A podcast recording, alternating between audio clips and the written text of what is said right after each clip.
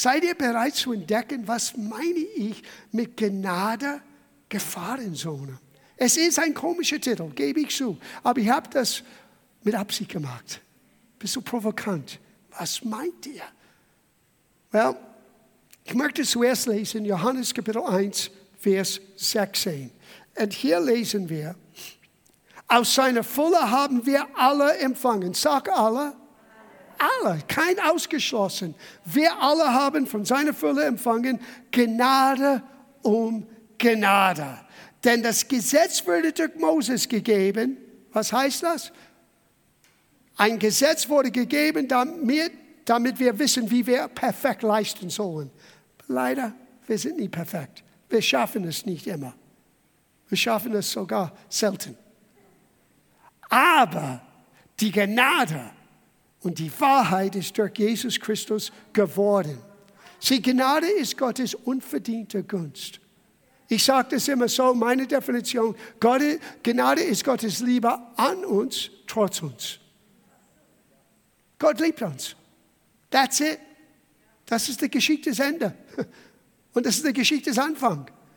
Gott liebt uns. Und wir können das nicht enden. Aber in diese Liebe hineinzugehen, dieser Gnade zu erfahren, ist ein absoluter Schlüssel zu einem erfolgreichen christlichen Leben. Was ist Gnade? Wie leben wir Gnade aus? Ich habe euch gesagt, für Dienstag vor einer Woche, ich habe diese Schriftstelle, mein Wort der Ermutigung empfangen, äh, äh, weitergegeben. Falls du den Wort der Ermutigung nicht bekommst, schreib uns. Jeder auf unserer Liste bekommt jede Woche ein Wort der Ermutigung und dann ist es in Facebook und an Instagram gepostet. Wir wollen Menschen ermutigen. Aber ich habe da geschrieben, dieses Vers ist wie äh, einen, einen Blick von einem, einem Strand, wo die Wellen kommen und immer kommen und immer kommen. Wenn du nach Kalifornien gehst, on the West Coast, in Malibu, die Wellen kommen und sie kommen. Deswegen viele Surfers dort.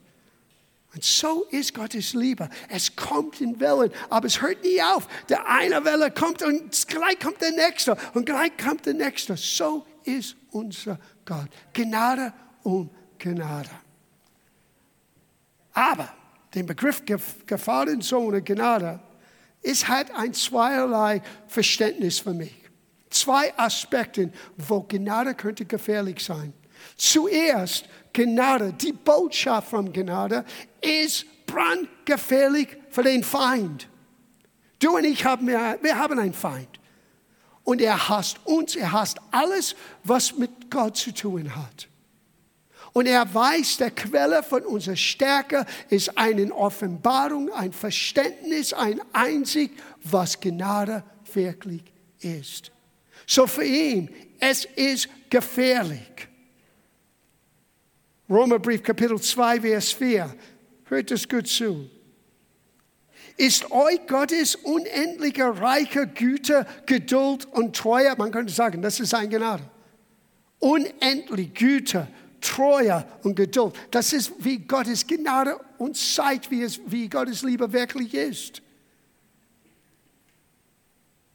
Es ist dann so wenig wert, sieht er dem nicht dass gerade diese Güte euch zum Umkehr bewegen will. Sieh, der Feind möchte nicht, dass du als Nachfolger Christi diese Entdeckung schaffst, was Gnade wirklich ist, was Agape, bedingungslose Liebe, wirklich ist, weil bedingungslose Liebe und Gnade, die gehen Hand in Hand. Es ist die Liebe, der es den äh, der katapultiert, Gnade. Und Gnade ist die Liebe Gottes uns erlebbar gemacht. Das, was wir erfahren dürfen, die Güte Gottes, die Langmut Gottes, die Freundlichkeit Gottes, das ist alles Gottes unverdiente Gunst auf unser Leben. Der Feind möchte nicht, dass du als Gläubiger das entdeckst und dass du auslebst. Warum? Weil dein Leben und mein Leben soll ein offener Brief sein, gelesen von allen. Und er weiß, wenn Menschen beginnen zu sehen, wie gut Gott ist, dann ist das Feierabend für ihn. Er möchte Menschen abhalten von das Evangelium. Er, für ihn ist es schnuppe egal, ob du religiös bist. eine menschliche Frömmigkeit. Das ist, was ich meine mit Religion. Ein menschlicher Versuch, irgendwie Gott wohl zu gefallen. Aber wenn du entdeckst, dass Gott uns seinen Wohlwollen schon in Christus gegeben hat und du beginnst dein Leben aus dieser Offenbarung neu zu gestalten, dann bist du brandgefährlich. Gefahrenzone, Gnade. Aber auch für uns Christen. Ja, es gibt eine Gefahrenzone mit Gnade, die wir verstehen müssen. Ich nenne das den Boxkampf des Glaubens. Ein Boxkampf. Habt ihr, habt ihr je einen Boxkampf gesehen? Ich weiß, als ich klein war in den 60er Jahren, ich habe immer Muhammad Ali, Cassius Clay am Anfang, dann später Muhammad Ali. I am the greatest. Well, he wasn't the greatest. Jesus is the greatest. Aber das ist eine andere Geschichte. Aber er war ein großartiger Boxer. Und wenn du einen Boxkampf beobachtest und wenn du siehst, wie Menschen in einen Boxkampf kommt, das Wichtigste in einem Boxkampf ist ihr Stand. Auf der Beine zu bleiben, deine Ausgewogenheit immer zu halten, ist das Wichtigste. Bevor du richtig einen, ein Faust jemand Weile geben kannst, musst du einen richtigen Stand haben. Deswegen sagt man immer auf Englisch, Footwork, Footwork, Footwork. Und ehrlich gesagt, jeder Sportler, der Boxing-Training macht, mein Schwiegersohn macht zurzeit Boxing-Training, er sagt, äh, das ist das anstrengendste Form, anstrengende Form vom, vom Workout, die er je erlebte. Man weiß nicht, wie viel Zeit, Stunden und Wochen ein Boxer, ein Profiboxer investieren muss, nur für diese 12 Runde Boxkampf. Und das Wichtigste ist, dass er auf die Beine steht. Weil der Teufel möchte dich erwischen. Er möchte dich erwischen, indem dein Stand in Christus wird wackelig sein. Now, hört diese Schriftsteller. Romerbrief, Kapitel 5, Vers 1. Da wir nun aus Glauben gerechtfertigt sind, so haben wir Frieden mit Gott. Auf Englisch, die Amplified Bible, die erweiterte Übersetzung sagt, lass uns endlich begreifen, wir haben jetzt Frieden mit Gott.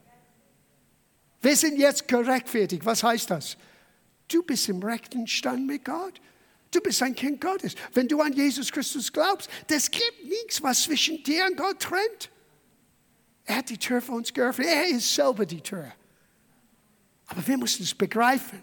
Begreifen, dass wir jetzt Frieden mit Gott haben.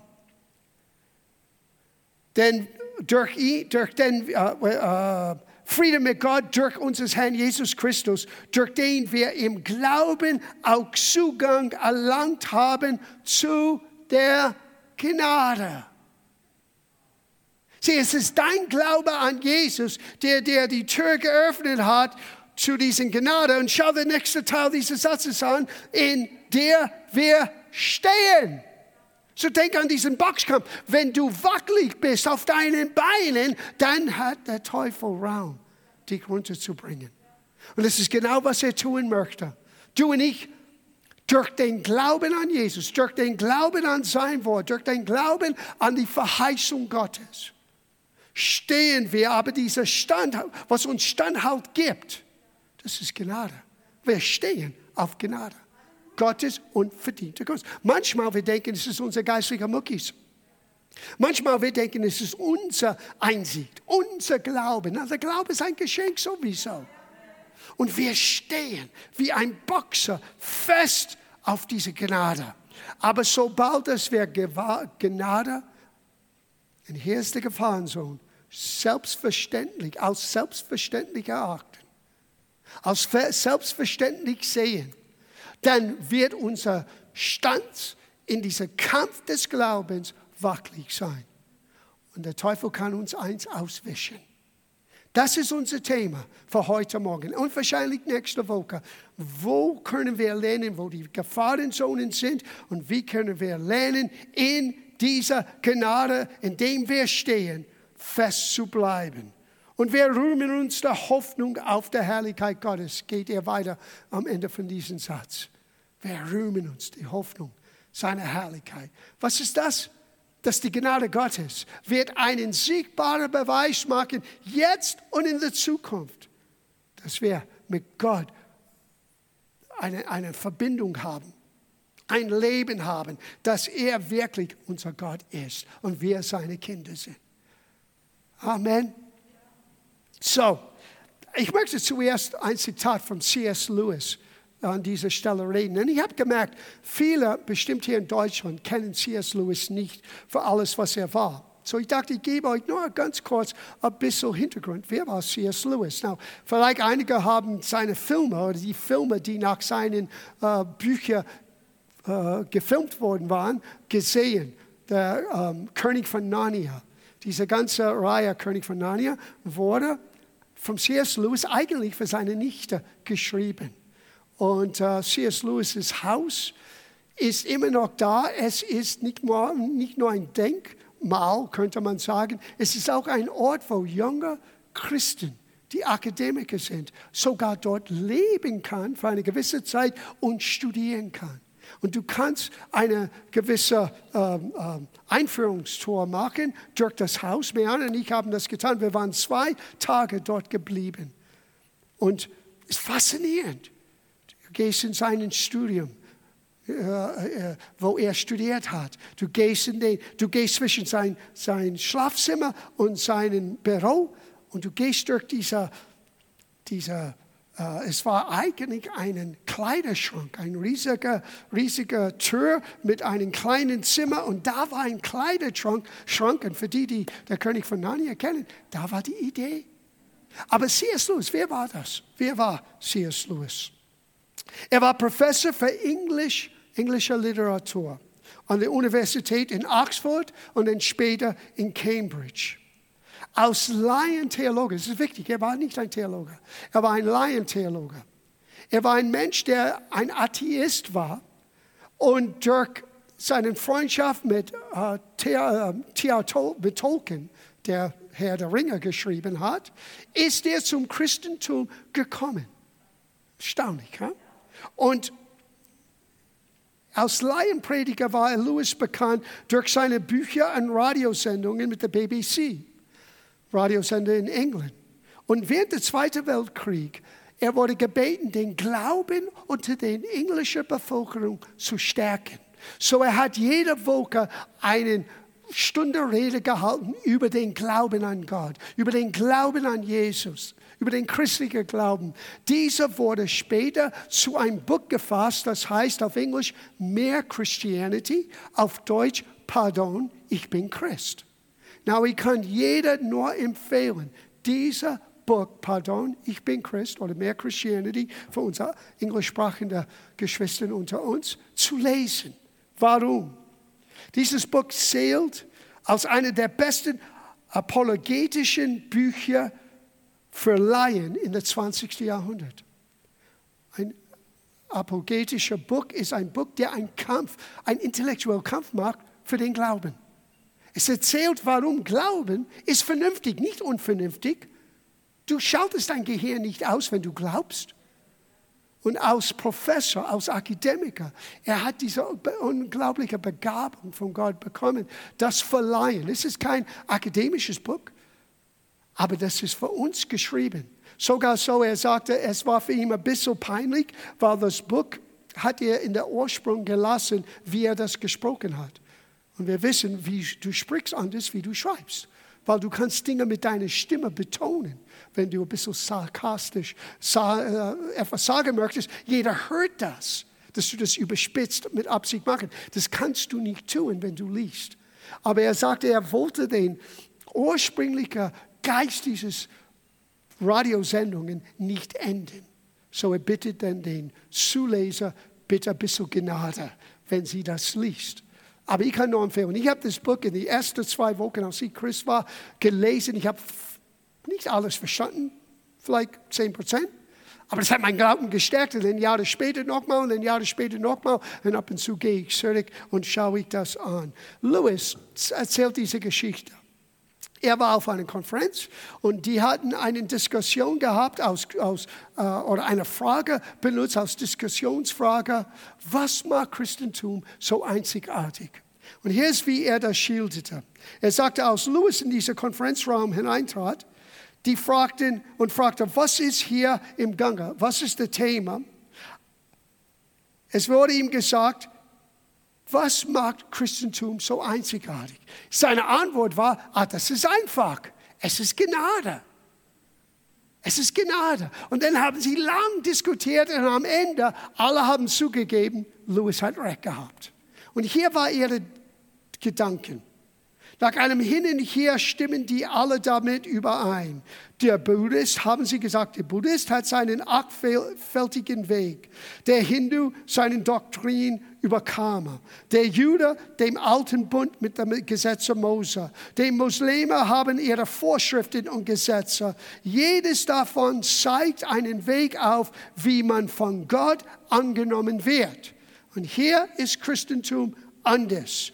Nur das Christentum verlegt sich auf Gottes bedingungslose Liebe. Gnade lasst uns auf diese Gnade Gottes nicht als selbstverständlich zu nehmen. Weil nur Christentum vertraut völlig an Gottes Liebe an uns. Gott hat uns zuerst geliebt. Das ist die Botschaft. Und du kommst nicht zu Gott durch das, was du tust. Du kommst zu Gott, weil er hat dich ausgestreckt nach dir. Wow. Now, nicht, nicht nur ist das die Art und Weise, wie wir zu Gott kommen, ihr Lieben, das ist die Art und Weise, wie wir leben sollen. Jetzt als Christen. Wir stehen auf diese Gnade. So, was ist die Gefahr, dass wir es selbstverständlich sehen? Ich nenne, ich nenne jetzt noch einen Held für mich, Held des Glaubens. C.S. Lewis für mich war ein richtiger Held, eine Inspiration.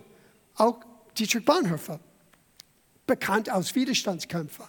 Aber Dietrich Bonhoeffer war ein einmaliger Theologe, der als Akademiker ein lebendiger Glaube entdeckte. Wisst ihr, er hat begonnen zu studieren Theologie aus reiner Neugier intellektuell. Aber den ging jetzt weiter zu studieren in Amerika und er war unglaublich klug. Und in Amerika, er landete in einer Gemeinde von den Afroamerikanern, den schwarzen Amerikanern. Und dort hat er Glauben gesehen zum ersten Mal. Dort hat er gesehen, wie die Christen damals, ist nicht so viel anders, Gott sei, Gott sei Dank, Gott ist am Wirken in Amerika, Halleluja. Aber die Schwarzen waren so unterdrückt. Und trotz der Unterdrückung, Bonhoeffer entdeckte eine Freude und eine Lebensqualität und einen lebendigen Glaube, die er in all seinen Studien, Studium noch nicht erlebte. Das war eine richtige Lebensveränderung. Und die haben ihm gesagt, du musst in Amerika bleiben. Man sah, was in Deutschland im Gange war. Das war schon Anfang der 30er Jahre. Und Bonhoeffer hätte in Amerika bleiben können. Und wisst ihr, was Bonhoeffer sagte? Er sagte, wenn ich bleibe in Amerika, dann werden nach diesem Krieg alle Christen sagen, was hast du getan während dieser schrecklichen Zeit? Ich muss wieder nach Hause gehen. Sieh, der Glaube bewegt man, etwas zu tun. Und deswegen ist für mich auch Bonhoeffer ein Held des Glaubens. Und er hat in seinem sehr berühmten Buch, auf Deutsch es heißt Nachfolger, auf Englisch The Cost of Discipleship. Ich habe, ich habe das oben in, mein, in meinem Bücherregal. Die erste Kapitel ist erstaunlich, weil es redet über billige und teure Gnade. Billige und teure Gnade. Und ich werde versuchen, wir werden noch keine akademische äh, Exegese hergeben über Gnade. Wir wollen eine Herzensveränderung erleben. Ein neuer Sieg gewinnen über was Gnade ist und wie kostbar Gnade ist und wie Gnade unser Leben einen neuen Halt gibt. Und wenn der Teufel kommt und versucht, uns zu boxen, uns zu schlägen, Schläge zu geben mit unerwarteter Herausforderung, wir stehen fest, weil wir verstehen diese Gnade. Er sagte, billige Gnade bedeutet für Bonhoeffer, dass Menschen die Gnade für billig erachten und dadurch nicht verändern werden. Es ist für ihn Bekenntnis ohne Umkehr. Man sagt, dass man Christ ist. Aber es ist keine Veränderung in deinem Leben zu, zu merken. Sieh, Buße heißt Umkehr. Und wenn es keine richtige Buße, dass du merkst, ich brauche Jesus, ich brauche Gott, ich brauche Veränderung. Warum? Weil ich schaffe das nicht. Das Wollen ist vielleicht in mir, das Richtige zu tun, aber das Vollbringen fehlt mir. Aber Gott gibt dir das Wollen und das Vollbringen. Es ist wie ihm Christ sein, ohne Kreuz zu tragen. Wie oft hörst du heutzutage, dass wir Christen unser Kreuz auf uns ziehen müssen? Für uns, für, für viele Christentum ist nur mein Wunschlist vor Gott im Gebet zu bringen und Gott macht mein Leben besser. Ich habe Neuigkeit. Christ sein heißt ihm nachzufolgen, wo immer uns er hinführt. Aber wenn du es wagst zu tun, dein Leben wird besser. Hm. Für, für, für Bonhoeffer, billige Gnade bedeutete Christsein ohne wahre Jüngerschaft. Ohne wahre Jüngerschaft. Teure Gnade auf der anderen Seite ist die Gnade, die uns den Preis, den Jesus zahlen musste, bewusst macht, Offenbarung gibt. Du brauchst Licht. Das hat Bonhoeffer gesagt. Ohne diesen Licht Gottes wirst du nie wirklich teure Gnade empfangen und verstehen. Weil du beginnst zu merken, was Jesus am Kreuz für uns alle getan hat. Die wir nun durch Offenbarung erkennen können und unser Leben transformieren. Es war für Bahnhöfer dieses Transformation. Ich möchte, wie Paulus sagte, erneuere deinen Sinn, deine Denkweise, damit du nicht konform bist zu dieser Welt, sondern verändert in dein ganzes Wesen durch die Erneuerung deines Denkweises. Nur Gottes Wort kann uns die Fähigkeit geben, anders zu denken, anders zu beurteilen. Sonst wir leben in billiger Gnade, ohne Transformation. Oh, das ist cool. Teure Gnade für Bahnhöfe heißt, es führt uns in die Nachfolge. Es, das ist ein Wort, was man nicht unbedingt benutzen möchte, aber ich muss. Es zwingt uns. Es zwingt uns. Warum? Weil du kannst es nicht verleugnen. Wenn du beginnst zu sehen, Gott ist Gnade und du merkst, dass Gott in dein Leben, in durch dein Leben etwas tun muss und tun möchte, dann musst du sagen, nicht mein Wille, Herr, sondern dein Wille geschehe. Und es gibt manchmal Dinge, die man hier oben in unserer Birne nicht verstehen. Hey, denkst du, dass wir alle nicht verstanden haben, als Gott sagte, geh nach Deutschland? Aber wir wussten innerlich, es war richtig, wir können es nicht erklären. Jeder hat uns übergeschnappt, gesehen. Aber ich denke, wir haben doch, oder besser gesagt, wir, doch, Jesus hat doch recht gehabt. Weil wenn du Gnade beginnst zu entdecken und du weißt, dass der Liebe Gottes dich bewegt, etwas zu tun, etwas zu sein, etwas zu verändern. Es ist nicht Gesetz, du bist nicht vom Außen jetzt unter Druck gesetzt, du bist von innen bewegt. Die Liebe Gottes, es zwingt uns. Das ist, was Paulus meinte. Es ist nicht vom Außen Druck wie Gesetze, es ist von innen eine Überzeugung, weil ich weiß, auf welche Gnade ich stehe und ich kann es nicht verleugnen. Und ich muss dorthin gehen, wo der Herr mich haben möchte. Puh. Hör, wie das zur Realität kommt. Das ist nur die Einleitung. Ich dachte, wir wären schon fünf, ich habe sechs Seiten Notizen. Wir schaffen es nie heute Morgen. Das ist okay. Wir hören, was Gott uns geben möchte. Hör das an. 1. Korintherbrief, Kapitel 15, Vers 10. Lernen wir etwas heute Morgen? Wow. Es hat mein Herz in Brand gesetzt, als ich mich hingesessen habe, bewegt, dass ich sollte über Gnade reden. Und dann kam dieser Gedanke der Gefahrenzone. Und ich werde euch gleich sagen, drei Bereiche, wo wir in Gefahr sind als Christen, wenn wir nicht äh, unsere Gedanken erneuern lassen zu Gottes Wort. Aber zuerst hört das an. Es, es, es katapultiert uns in die Nachfolge. Watch this. Hört das gut an. 1. Korintherbrief, Kapitel 15, Vers 10. Alles, was ich jetzt bin, bin ich allein durch Gottes Gnade. Das ist Paulus. Ich hoffe, dass du das auch sagen kannst über dein Leben. Nicht deine Ausbildung, nicht deine Errungenschaft, nicht deine starken Muckis, nicht deine dies, jenes und alles. in welcher Familie du geboren bist oder nicht geboren bist, aus welcher Kultur du kommst oder nicht gekommen bist. Du bist, was du bist, durch den Gnade Gottes. Und seine Gnade hat er mir nicht vergeblich geschenkt. Bitte unterstreich das. Meinst du, dass der Gnade Gottes könnte vergeblich gegeben? Wir schauen das gleich an. Wie weiß ich, Herr? Wie weiß ich, ob es vergeblich mir gegeben ist? Schau den nächsten Teil dieses Satzes an. Ich habe mich mehr als alle anderen Aposteln eingesetzt aber was ich erreicht habe, war nicht meine eigene Leistung, sondern Gott selbst hat das alles in seiner Gnade bewirkt. Lies dieser letzte Satz aus der Schlagübersetzung. Sondern die Gnade Gottes, die in mir ist, schaffte das. Paulus hat mehr getan als all die anderen.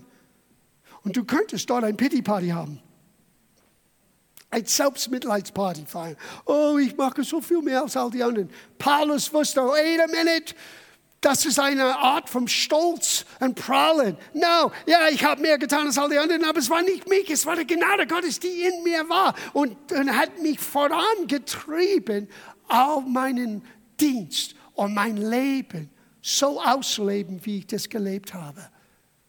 Es war die Gnade Gottes, der in mir war. Sie Gnade, eine Offenbarung, was Gnade ist, wird uns in die Jüngerschaft hineinführen. Na, wir schauen diese drei Bereiche an und dann ist Schluss für heute. Den nächsten Sonntag, wir, wir können das wieder abfangen und wir gehen weiter, weil es gibt Gefängnisse, die wir befreit sein müssen. Dinge, die uns zurückhalten. Aber okay, so habe ein bisschen Geduld, ein bisschen Werbung für nächste Woche gefahren, oder? Teil 2. Okay? Here we go. Zuerst, du kannst aus der Gnade Gottes fallen. Galaterbrief, Kapitel 5, Vers 4.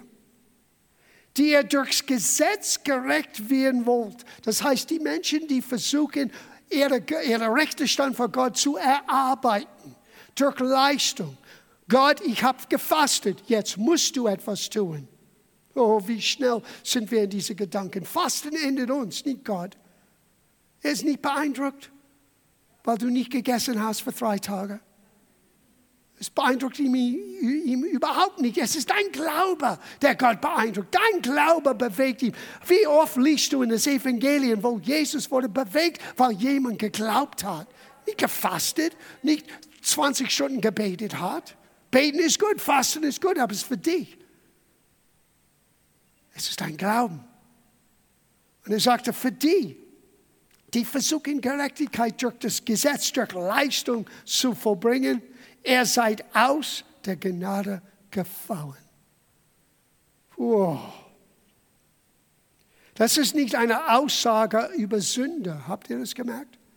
Sieh, die Sünde wirft uns nicht aus der Gnade. Die Sünde wirft uns aus der Freimütigkeit in Gemeinschaft. Und wir müssen es wiederherstellen. Und können wir? Wie? Bekenne deinen Schuld vor Gott. Hey Gott. Und wenn du gegen jemand anderen gesündigt hast, äh, rede mit jemandem unter vier Augen und mach die Sache rein. Aber Sünde ist nicht das Problem. I'm going to say it. Sünde ist nicht das Problem. Warum? Weil am Kreuz hat Jesus die Sünde der Welt auf sich genommen und er hat all das, was gegen uns war, auf dem Kreuz genagelt, geheftet und kaputt gemacht. Jetzt bist du teuer erkauft. Und du bist frei von das Gesetz und aller Schuld und aller Fluch, die auf einen Menschen kommen könnte, wenn man nicht perfekt Leistung hervorbringt. Du bist frei. Du musst in dieser Freiheit leben. Es ist, wenn wir versuchen, Gott zu beeindrucken durch unsere Leistung, durch unsere religiöse Frömmigkeit, die nichts zu tun haben mit Glauben, sondern unser unterschwellige Denkgut, wir müssen etwas tun, damit Gott mir hilft aus dieser Schlamassel, wo ich jetzt mich befinde. Gott wird dich helfen, weil er dich liebt. Gott wird dir helfen, weil seine Gnade ist zu dir gekommen. Und auf diese Gnade stehst du.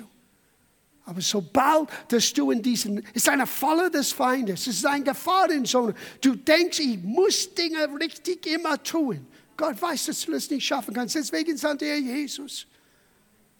Lieb viel mehr, empfange Gnade. Und vergesse nicht, Gnade aber führt uns in die Nachfolger. Gnade aber wird uns ein Lied geben, wie wir uns verändern müssen. Oder wo wir unser Herzen, besser gesagt, öffnen müssen für Gottes Helfer, damit wir Transformation erleben können. Gibt es diese Cartoons für Kids und diese Spielfilme, Transformers? Ja? Wir sind Transformers. Wir sind transformierte Menschen, wenn wir auf der Gnade stehen. Wir haben Superpower. Yes! Weil du hast die Fähigkeit zu lieben, du hast die Fähigkeit zu glauben, du hast die Fähigkeit in allerlei Chaos Frieden zu erleben. You're a transformer. Wow, I never saw that before. I'm a transformer. Du siehst nur einen kleinen Italiener, der veraltet ist. No, in a leak. I'm a transformer. Oh, und ich stehe auf der Gnade. Denn wir können die zweite Gefahr erleben. Wir werfen die Gnade Gottes weg. Du denkst, wie blöd, aber manchmal, komm, gib so. Manchmal wir sind blöd. Manchmal wir machen blöde Dinge. Nicht nachvollziehbare Dinge. Galaterbrief Kapitel 2, Vers 21. Ich werfe nicht weg die Gnade Gottes. Ich werfe, was heißt das? Du könntest es wegwerfen? Jedes Mal, wenn wir versuchen, es auf unsere Art und Weise zu tun, weisen wir die Gnade Gottes zurück. So, wir können den Gnade Gottes vom Gnade gefallen sein. Wir können das wegwerfen. Jedes Mal, wenn wir tun, the Frank Sinatra, I did it my way. Dein Weg ist nicht der richtige Weg. Sein Weg ist der richtige Weg. Entschuldigung. Lerne es zu tun in seinem Weg. Und dann wir schließen ab mit dieser letzte hier. Wir können die, Gottes, die Gnade Gottes versäumen. Versäumen. Hebräerbrief, Kapitel 12. Now, lies das in Kontext wir haben nicht die Zeit, die ganze Passage, aber es beginnt ab Vers 14. Suche nach Frieden, suche nach Heiligung. Das heißt, aufrichtig vor Gott zu stehen. Ja? Und dann sagt er in Vers 16, 17, 18, was du vermeiden sollst. Und im Grunde genommen, wenn wir leben zügellos, wenn wir leben nach unserem eigenen Wege, wenn wir tun unser eigenen Ding. Ja? Aber schau Vers 15 an dass nicht jemand der Gnade Gottes versäume, dass nicht etwas eine bittere Wurzel aufwachse und Störungen verursache und viele dadurch beflecken werden. Na, was meint ihr hier? Wenn du nicht fähig bist, Vergebung anzunehmen und Vergebung weiterzugeben. In anderen Worten, Gnade anzunehmen und auch gnädig zu sein. Wie kannst du nicht gnädig sein mit jemand anderem, wenn du selber Gnade von Gott empfangen hast? Was das bewirkt, wenn du Bitterkeit und Unvergebung festhaltest in deinem Herzen, du, ver, du wie ein Krebsgeschwür, es geht durch den ganzen Leib geht durch deine ganze Familie, es geht durch deine ganze Firma, geht durch dein ganzen Beziehungsfeld. Und was hat Paulus gesagt? Was ist die Überschrift? Du hast den Gnade Gottes versäumt. Versäumt. Einen anderen Weg, das zu verstehen. Versagst. Du bist K.O. geschlagen. Du bist zum Boden gefallen, weil du hältst fest an deinen Härte, an deiner Unver Unvergebung, an deiner Bitterkeit. Du weißt nicht, was die mir angetan haben. Das stimmt, ich weiß nicht, aber ich weiß, was Jesus für dich am Kreuz getan hat. Und du kannst ihm das alles bringen und er wird dir helfen, loszulassen. Na, du kannst anderen Menschen nicht erzwingen, auch dir zu vergeben oder in Frieden mit dir. So gut wie es dir an dir liegt, lebt in Frieden. Du kannst Menschen nicht erzwingen. Es gibt manchmal unversöhnbare Situationen. So ist das Leben. Aber du kannst in Frieden leben. Du kannst dein Herz von Bitterkeit frei halten. Versäume den Gnade Gottes nicht. So für den Teufel, Gnaden ist ein Gefahrenzone für ihn, weil er weiß, wenn wir in Gnade leben, stehen wir fest und er kann uns so gut wie er möchte mit einem Faust schlagen. Es ändert uns nicht, wir haben einen festen Halt. Wir sind kampfbereit. Und für uns Christen, es ist ein Gefahrenzone, wenn es nicht begriffen ist, wenn es nicht verstanden ist, dass es muss in Veränderung, in Transformation uns hineinführen, damit alles, was in dir ist, rauskommen kann. Und versäume es nicht. Nimm es nicht vergeblich an und wirf es nicht weg.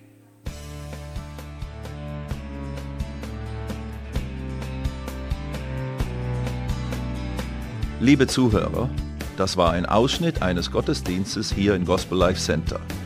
Auf unserer Website www.gospellifecenter.de können Sie die Notizen für diese und andere Predigten nachlesen und sich über die Arbeit von Gospel Life Center informieren. Wir wünschen Ihnen Gottes Segen.